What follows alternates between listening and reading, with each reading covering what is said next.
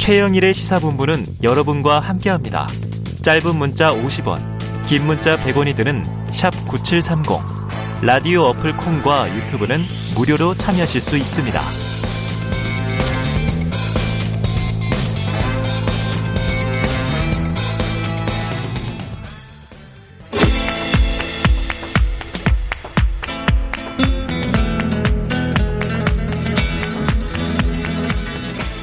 네, 정치권의 허심탄회한 속내를 들어 들여다보는 시간이죠. 각설하고 시즌 2.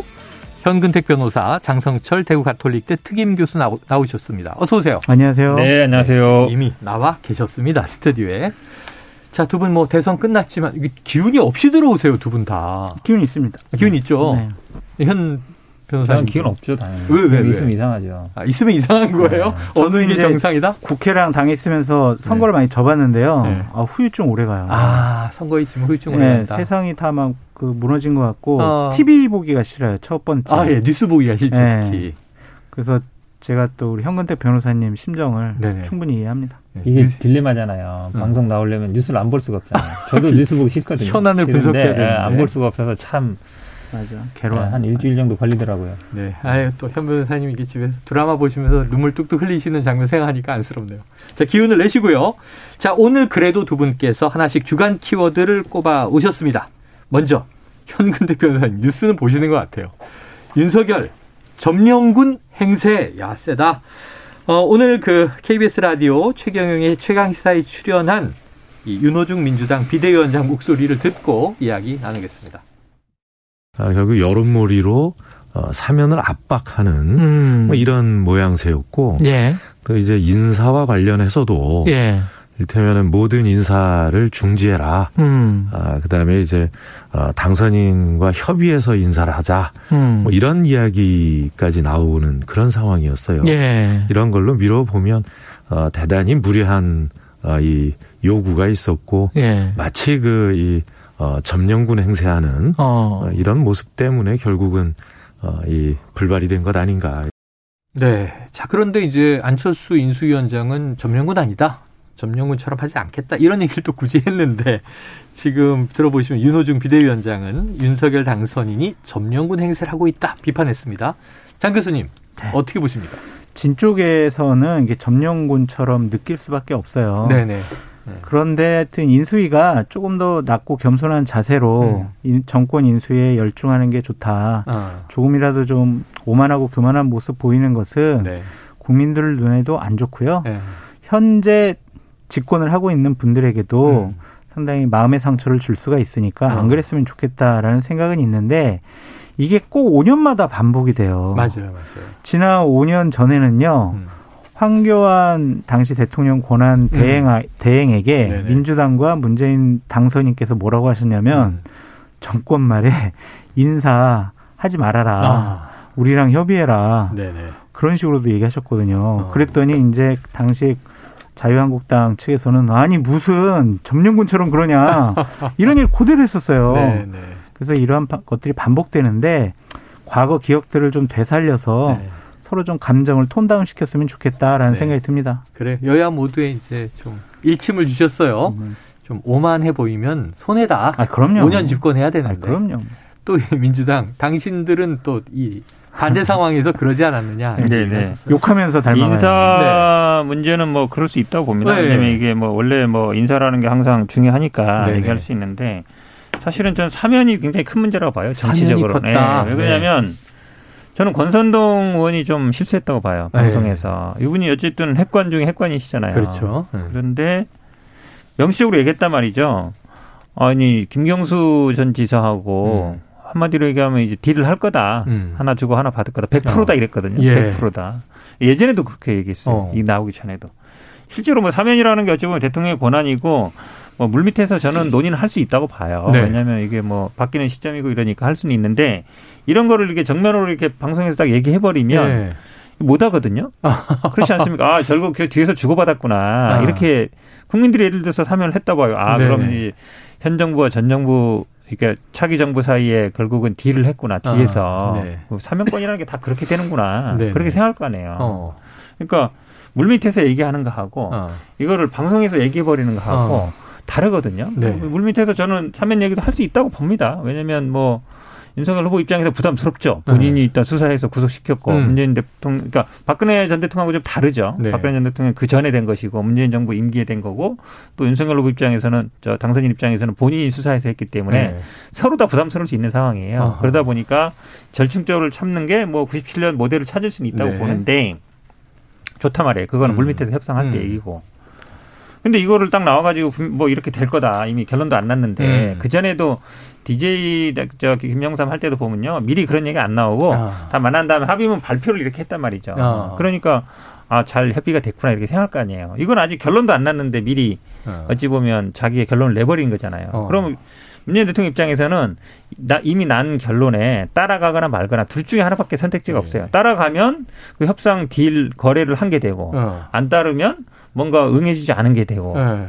그러면 생각을 해보세요. 어. 그 만나가지고 하겠어요, 말겠어요. 저는 어, 아마 권선동 의원 이 발언이 회담 불발에 큰 원인 제공을 했다고 사명 보겠습니다. 관련 권성동 의원의 발언이 셌던 게 문제다. 이 해석 어떻게 보십니까? 그럴 수도 있을 것 같고요. 네. 현 변호사님 말씀이 거의 맞는 것 같아요. 어, 동의가 되네요. 네, 권성동 의원 같은 경우에는 윤석열 당선인의 네. 핵심 중에 핵심, 우리 복심 뭐 이렇게 네. 불렀죠. 또 친구 이렇게 돼 친구, 있잖아요. 네. 그래서 그분 말 한마디가 이제 언론에서 하는 얘기들이 사람들에게 주는 무게감이 이전과는 아. 상당히 달라요. 예, 예.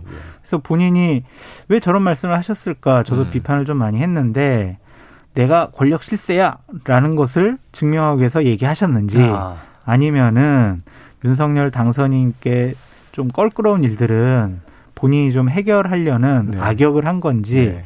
저는 알 수는 없지만 음, 이 사면 문제는 대통령의 헌법상 고유 권한인데 음. 거래와 흥정의 대상으로 치부해 버렸다라는 것은 비판받을 만하다. 네.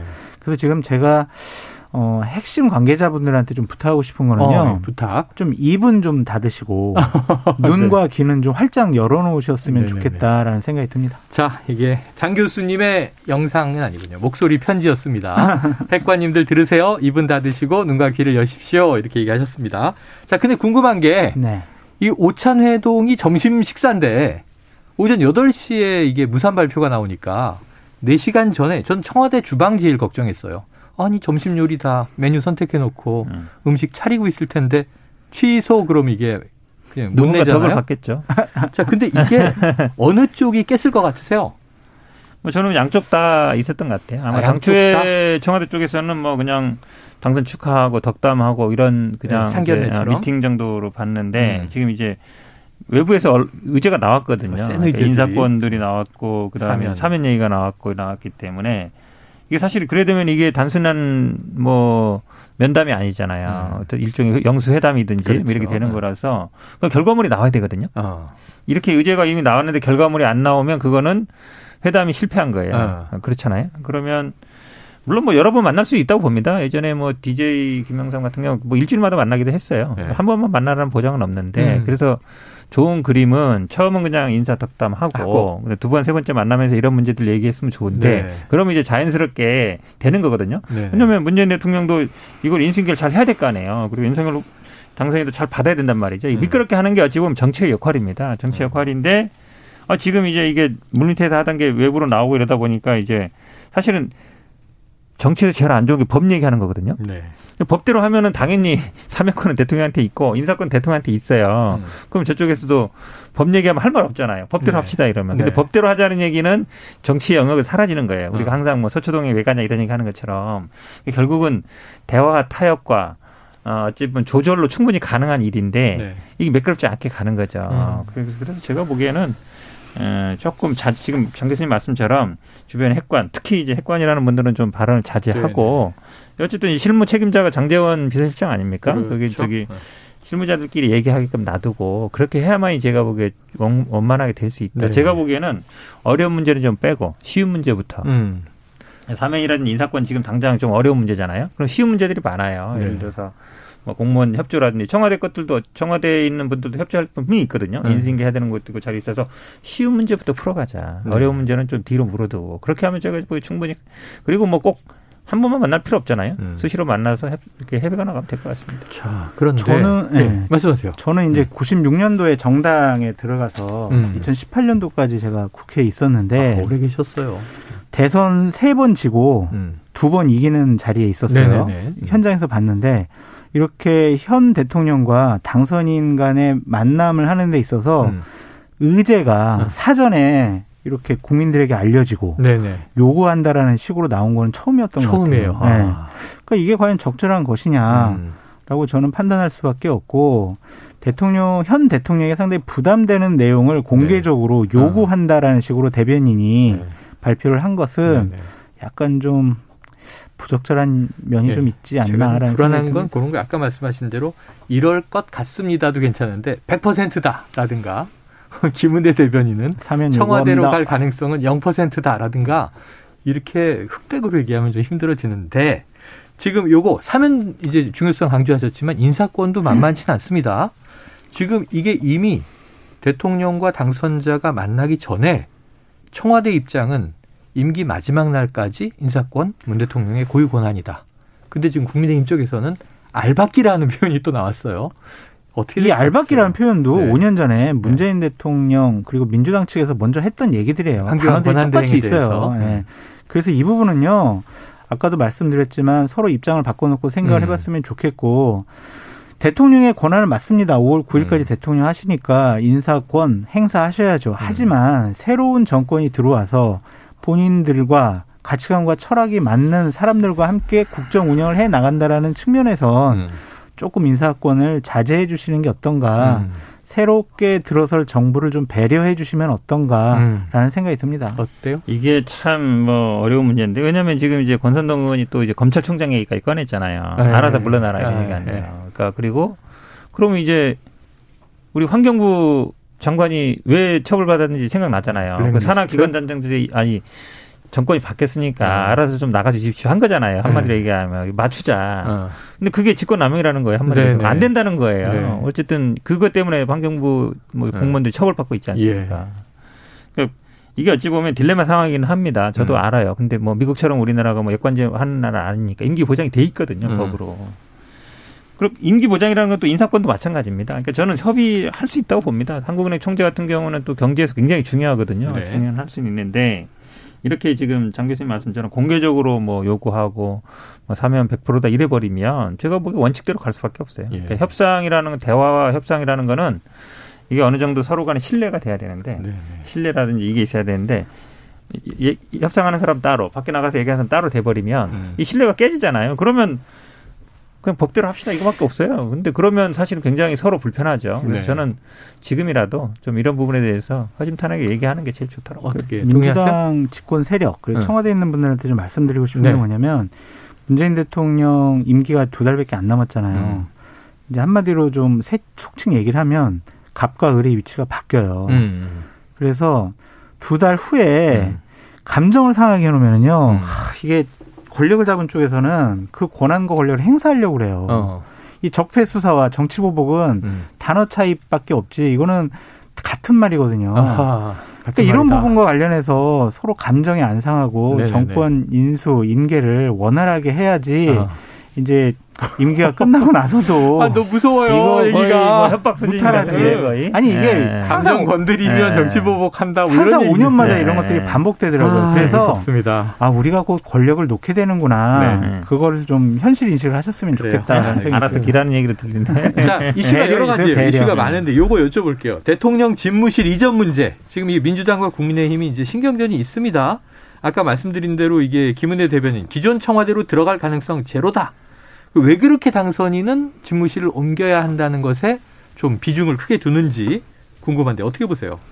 대통령께서 국민 속으로 들어가겠다. 음. 친근한 대통령이 되겠다. 어. 그래서 구중궁궐 청와대는 나오겠다라고 네네. 하는 숭고한 취지, 네. 뜻 이건 충분히 인정받아야 된다고 생각이 네네. 듭니다. 근데 제가 이제 문제 삼고 싶은 것은 구- 대통령의 집무실을 옮긴다라는 거를 한숨을 크게 쉬세요. 과연 두 달 안에 이게 해결될 수 있는 문제냐? 아, 두달 안에 해결 어렵다. 예, 인수위가 왜 있습니까? 음. 여러 가지 대통령께서의 약속과 공약의 음. 실현 가능성이 있느냐, 네. 효율성이 있느냐 그런 것들을 충분히 검토하고 논의하는 네. 자리 아니겠습니까? 인수위가 한 지 지금 일주일밖에 안 됐는데 네. 그냥 대통령 뜻입니다. 이래서 음. 그냥 국방부 용산청사로 가겠습니다. 어. 이렇게 결정하는 게 맞냐고요. 네. 국가의 국가의 중요한 정책 결정의 시스템이 그냥 대통령이 약속했다는 것만으로 결정되는 것은 음. 옳지 않은 방향 같아요. 음. 국민과 소통하겠다고 하셨잖아요. 네네. 국민과 가까운 친근한 대통령이 되겠다고 하셨는데 음. 집무실 옮기는 이 중요한 문제를 본인이 아무런 공적인 논의가 없이 예, 결정하신다는 거는 좀 성급해 보여요. 그 뜻 취지 오르니까 어. 좀긴 안목을 갖고 계획을 세워서 하셨으면 좋겠다라는 네. 생각이 듭니다. 그 많은 국민들이? 궁금할 거예요. 왜 청와대를 굳이 안 가려고 하는지. 제로라 네. 그랬으니까. 어. 예를 들어서 광화문 시대 열겠다 그랬으면 광화문에 안 되면 네. 그럼 청와대 가는 게 맞는 거거든요. 네네. 그 다음에 거기 가서 고민해보고 다시 다른 데 옮겨야 되는데 예, 예. 지금은 청와대 안 가는 걸 상수로 정해놓고 상수로 정해놓고 광화문 그 어려우니까. 다음에 광화문 안 되니까 다른 데를 찾는 거 아니에요. 네. 국방부 안 되면 또 다른 데 간다고 할지도 몰라요. 어. 그럼 청와대를 왜 안 가느냐. 음. 그 얘기가 사람들이 안 나올 수가 없잖아요. 어. 그 우리가 예를 들어서 우리 지난번에 이용준 그때 저 전 문화재 청장도 그런 얘기 했잖아요. 터가 안 좋다는 얘기는 우리가 얘기 많이 있었어요. 아, 이건 굉장히 오랫동안 나왔던 오랫동안 얘기죠. 있었죠. 그래서 네네. 이제 전직 네. 대통령들이 다 뭐 말로가 안 좋다든지 예, 우리나라 예, 예. 현대사가 이렇게 됐다는 얘기 네. 많잖아요. 그리고 오히려 용산은 터가 좋다는 얘기가 있습니다 옛날부터. 그래서 아니 그럼 이거 터보고 하는 거냐 이. 중요한 얘기를 네. 왜냐하면 네. 아니 단순히 그 국방부라는 게 아시겠지만 그 온갖 보안 장비와 시설 장비와 뭐 지하 벙커 온갖 무기들이 다 있는 네. 데잖아요. 국방부 합참이라는 게 예를 들어서 그냥 뭐 국토부 이전하는 거하고 다른 문제거든요. 음. 우리 용산이라는 데가 뭐 국방부만 있는 게 아니라 뭐 연 합참 뭐 그다음에 사이버 사령부 온갖 네, 네, 군, 네. 군사 우리나라 국방의 중심지거든요. 거기가 네, 지휘소도 있고. 그렇죠. 지휘소도 네. 있고 다 있는 데기 때문에 이거를 딱 들어가면 연쇄적으로 다 옮겨야 되잖아요. 네. 근데 옮기는 게 단순히 한두 달 만에 옮기 는데 또그 예. 사이에 안보 공백을 없을지 아. 아니면 또 그 시설에 따른 비용은 어떨지 음. 저는 우리 때 걱정인 게 음. 그럼 다음 대통령은 또 여기 들어가려고 하겠느냐. 아, 네네. 그때도 다시 또 복귀할 수도 있어요. 네. 그럼 그또 네. 이전 비용이 들어간 만큼 더 들어가는 거 아니에요. 아. 그럼 이거는 굉장히 신중하게 생각해야 되는 문제예요. 네. 저도 국민과 소통해야 된다고 보고 어. 당연히 구중궁을에 갇히면 안 된다고 보는데 네. 이렇게 무조건 안 된다. 그럼 이유를 설명해 달라는 얘기예요. 아. 왜안 되는지. 그 다음에 국민들이 저는 지금 같은 뭐 우크라이나 전쟁 상황이고 음. 무- 북한도 막 미사일 쏴야 된다 그러잖아요. 이런 상황에서 네. 갑자기 국방부 직원들 다 짐 싸가지고 어디 가라 그러면 국민들이 그걸 받아들이겠어요? 아니 합리적인 이유도 없는데 국방부를 저렇게 뿔뿔이 흩어놓는다는 것에 대해서 제가 보기에는 아마 보수 유권자들도 이건 아니다라고 네. 할것 같습니다. 그래요. 자, 시간 관계상 이번에는 장성철 교수님이 뽑아 오신 키워드. 어, 이름이에요. 이재명과 박지현 공동 비대위원장인데 이유는요? 위험한 카드다라는 좀 생각이 들어요. 위험한 카드다. 네, 음. 그러니까 대선에서 지금 민주당의 여러 가지 어려움을 극복하기 위한 음. 상징적인 사람으로 박지원 위원장을 모셔온 거 아니겠습니까? 네네. 이분이 나이가 어리고 20대. 경험이 없다라는 것으로 이분은 공동 비대위원장 할 자격이 없어라고 얘기하는 게 아니에요. 아니고. 음. 이분이 살아온 삶을 보면 음. 정치권의 정치라는 걸 잘 모를 수가 있어요. 네네. 근데 본인이 이제 여성, 인권, 범죄 이런 쪽에 상당히 두각을 나타내셨고 음. 네네. 큰 공헌을 하셨잖아요. 당이 위기 수습하는 것이 거기에만 매몰될 수가 있다. 판단 음. 모든 판단 기준이 그것으로 판단이 되면은 과연 민주당이 이분을 모셔온 효과를 제대로 누릴 수가 있을 것이냐. 그래서 저는 상당히 좀 걱정돼서 음. 네네. 민주당의 위기 상황과 앞으로 갈등 수습의 가장 아. 상징적인 분인 박지원 공동위원장께서 제대로 역할을 하실 수 있도록 아. 민주당에서 잘 좀 관리하고 네, 보좌했으면 네. 좋겠다 라는 야, 차원에서 민주당을. 위한 마음으로 네. 지금 우려와 위험성을 경고하셨어요. 현 대변인 어떻게 동의되십니까? 뭐 저도 동의합니다. 왜 어, 동의한다. 이제 우리가 예를 여러 가지 얘기하는데 이제 안, 하지 말아야 될 것 중에 이제 소년급제를 많이 하잖아요. 아, 네네네. 20대 중후반인데 공동 비대위원장, 공동 당 대표랑 같은 거예요. 그렇죠, 그렇죠. 어, 굉장히 직급이 높은 거죠. 네. 그러다 보니까 어찌 보면 어, 그냥 좀 본인 스스로 이게 좀 할 수는 있는데 그러니까 그러다 보니까 아마 이제 이준석 대표랑 비교를 하는 것 같아요. 이준석 음. 대표는 뭐 당 대표 돼도 자전거 타고 다니고 음. 뭐차 운전하고 다니고 근데 항상 그런 거 아니거든요. 네네. 그러니까 이준석 대표는 이제 좀 그거를 잘 어찌 보면 언론 프레임을 잘 하는 거고 어. 평소에는 또 관용차 타고 다닙니다. 네네. 다니는 그런 게 있는데 이준석 대표도 사실은 어, 처음에 비대위원 20대 중반에 비대위원으로 들어왔어요. 음. 지금으로 치면 최고연급이죠. 그렇게 들어온 거라서 우리 우리 어찌 보면 정치가 있는 현실이지만 저는 근데 박지원 공동 비대위원장의 역할은 있다 분명히. 왜냐하면 음. 우리 당의 선거 마지막 순간 마지막에 20대 30 이분이 어쨌든 굉장히 어쨌든 위협을 받으면서도 직접 음. 얼굴을 드러내고 그다음에 이름 밝히면서 지지 전설도 했고 그게 또 2030 여성들의 지지를 많이 이끌어냈거든요. 네, 그러니까 네. 우리 민주당이 선거 기간에 한 5, 6개월 동안 하려던 거를 이분이 하신 거예요. 음. 사실 고민이었거든요. 왜냐하면 이인석 대표나 아니면 2030 남상들 저쪽 갔는데 네. 그래서 우리가 다페이스 나가냐 마냐도 당내에서 그렇게 논란이 많았다는 거 아닙니까? 그럼 우리가 나간다고 그 지지가 끌어올 거냐? 네. 그거 갖고 캐- 선대위 이 안에서 매일 싸웠던 거예요. 네. 근데 결과는 안 나오고. 그렇죠. 근데 박지원 비대위원장이 그걸 했단 말이죠. 음. 왜냐하면 국회의원 180명, 170명이 못한 일을 한 거예요. 음. 선대위에 2,000명이 못한 일을 한 거거든요. 그러고 보면 역할이 분명히 있어요. 네. 그런 의미에서 아마 본인도 알겠습니다. 그런 걸 잘 알 거라고 봅니다. 이게 또 워낙 젊은 여성 예, 어떤 공동 비대위원장 당 대표급 논란이 있었습니다. 이 차량과 비서 두 명을 직접 박 위원장이 요구했다. 근데 오늘 한겨레 보도를 보니까 이건 사실 무근이었고 당에서 당연히 아, 제공하는 그럼요. 것인데 당에서 준비하는 이게 거예요. 또 이제 박지원 그 위원장에 대한 시각이 이 왜곡돼 있는 거 아니냐는 꼬집은 기사도 있었고요. 자 그런데 이재명 전 지사가 네. 박지원 위원장이 선거에서 막판에 기여를 했잖아요. 그래서 굉장히 강권했다는 얘기가 있는데 이재명 등판설도 나옵니다. 어, 조웅천 민주당 비대위원 이야기를 직접 듣고 오죠. 뭐 승리할 줄 알았는데 정말 간발의 차이로 패전, 패전했다고 하는 격전을 치르고 돌아와서 이제 갑옷을 막 벗으려고 그러는데 어. 잠깐만 다시 갑옷 입고 전장으로 또 가시오. 아.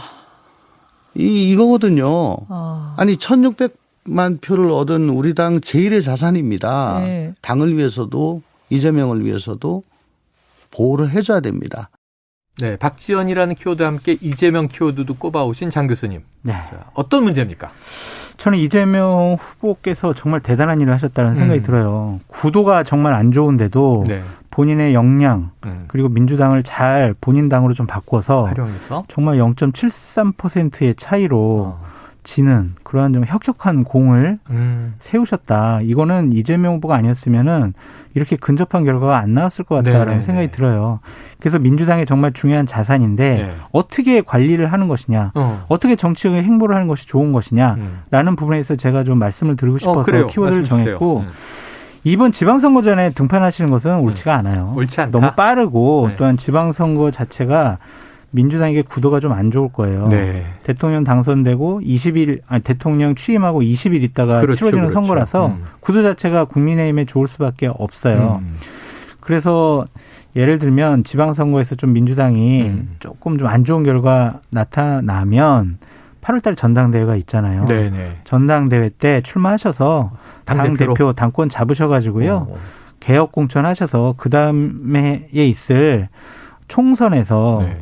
승리를 이끌어서 그 기반으로 다음번 대선을 출마하시면 은 음. 어떨까라는 생각이 듭니다. 네. 지금은 외국 나가서 뭐 쉬었다 온다라든지 뭐 어디 가서 공부하고 온다 이런 한가한 때는 아닌 것 같고요. 네네.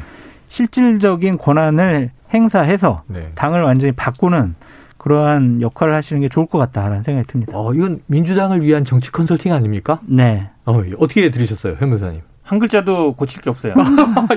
완전히 100%두 분이 네. 합치가 되는군요, 의사가. 제 뜻도 이거 똑같습니다. 어. 대부분의 사람들이 아마 정치에 기본적으로 아시는 분들은 이렇게 생각할 것 같아요. 네. 아, 두 분 다뭐 이재명 전 지사의 책사로 들어가실 것 같아요. 아니요. 또 저는 보수파에 차기. 보수파에 남습니다. 아, 보수에 남, 남으실 거예요? 네, 그럼 그럼요. 네.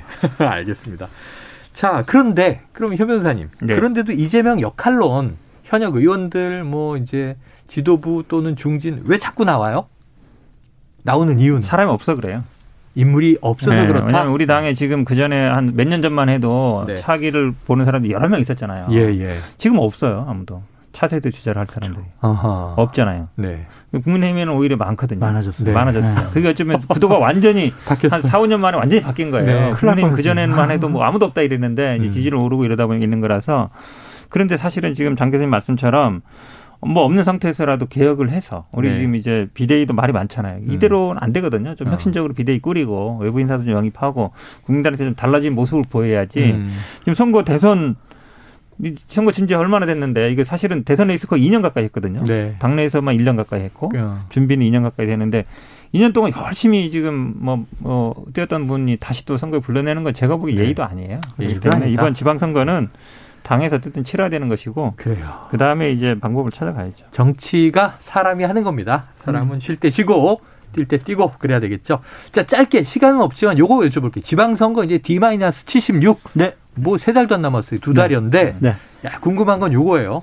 유승민 전 의원 경기도지사 후보 나옵니까? 저는 나온다고 말씀드릴 수가 있을 것 같아요. 나온다. 왜냐하면 저분이 생각이 없으면은 예. 얘기도 안 들어요. 어허. 그리고 전화도 안 받고 말도 못 꺼내게 하는데. 어제 얘기 들어보면 기자들 전화 많이 다 받으셨고 어. 측근들 만나서 숙고하고 있다라는 어, 얘기를 들었잖아요. 있네요. 그래서 음. 당에서 어느 정도의 사인과 명분을 좀 주면 네. 100% 나올 것 같다라고 그게 생각합니다. 중요한 게 아니고요. 아. 우리 장 교수님이 이제 이걸 터뜨렸잖아요. 네네. 그럼 이제 거기서 기자들이나 저 같은 사람들은 아, 이제 사전에 교감이 있었냐 없었냐 어느 정도 아까 알고 한 것인지 아니면 그냥. 한 것인지 그게 네. 중요하죠. 그게 궁금하잖아요. 맞잖아요. 플레이네. 네. 아니 그러니까 네. 사전에 어느 교감을 하고 이게 나온 건지 네. 아니면 순수하게 그냥 한번 해봤더니 상대방이 딱 척한 건지 그게 제일 궁금하죠. 아? 저는 전자라고 봐요. 출마 선언을 하시면은요 네. 뒷얘기를 좀 여기 와서 제가 아. 처음으로 해드리겠습니다. 시사본부 단독 네, 특종 단독으로. 예약 예약 어, 시스템. 그럼 거기 알겠습니다. 핵관으로 들어갔다는 얘기죠. 아니에요. 저는 방송해야죠. 저 자, 시사본부 계속. 출연시켜 주세요. 네. 유핵관. 유핵관으로. 네. 네. 자, 그러면 이제 끝으로 짧게 한 마디. 네. 그럼 유승민 전 의원이 나오면 네. 경기도지사 민주당 대항마는 누구예요? 안민석 의원 나오시기 바랍니다. 지금 이제 뭐 안민석. 자꾸 언론에서 예언하지 마세요. 나오시는데 어쨌든 김동연 뭐 전 후보도 얘기 나오고 있으니까 아, 김동연 전 부총리. 근데 그렇죠. 구조상 김동연 전 부총리를 줄 수가 있어요? 어, 민주당 그거는? 뭐 당내에서 한번 봐야죠. 전략 공천? 네. 아, 전략이 될지 뭐 경선이 할지 봐야 되는 거라서 경선을 할지. 네. 이게 사실은 선거라는 거는요 어. 상대방하고도 달립니다. 그래요. 그리고 뭐 후보가 알겠습니다. 잠정적으로 되면 여론조사도 해보지 않겠습니까? 두분 얘기대로 된다면 네. 경기도지사는 경제통 대 경제통. 이것도 재미있을 것 같습니다. 좋네요. 네. 오늘 이야기 여기- 여기서 정리하죠. 두분 고맙습니다. 고맙습니다. 지금까지 현근택 변호사, 장성철 대구가톨릭대 특임 교수였습니다.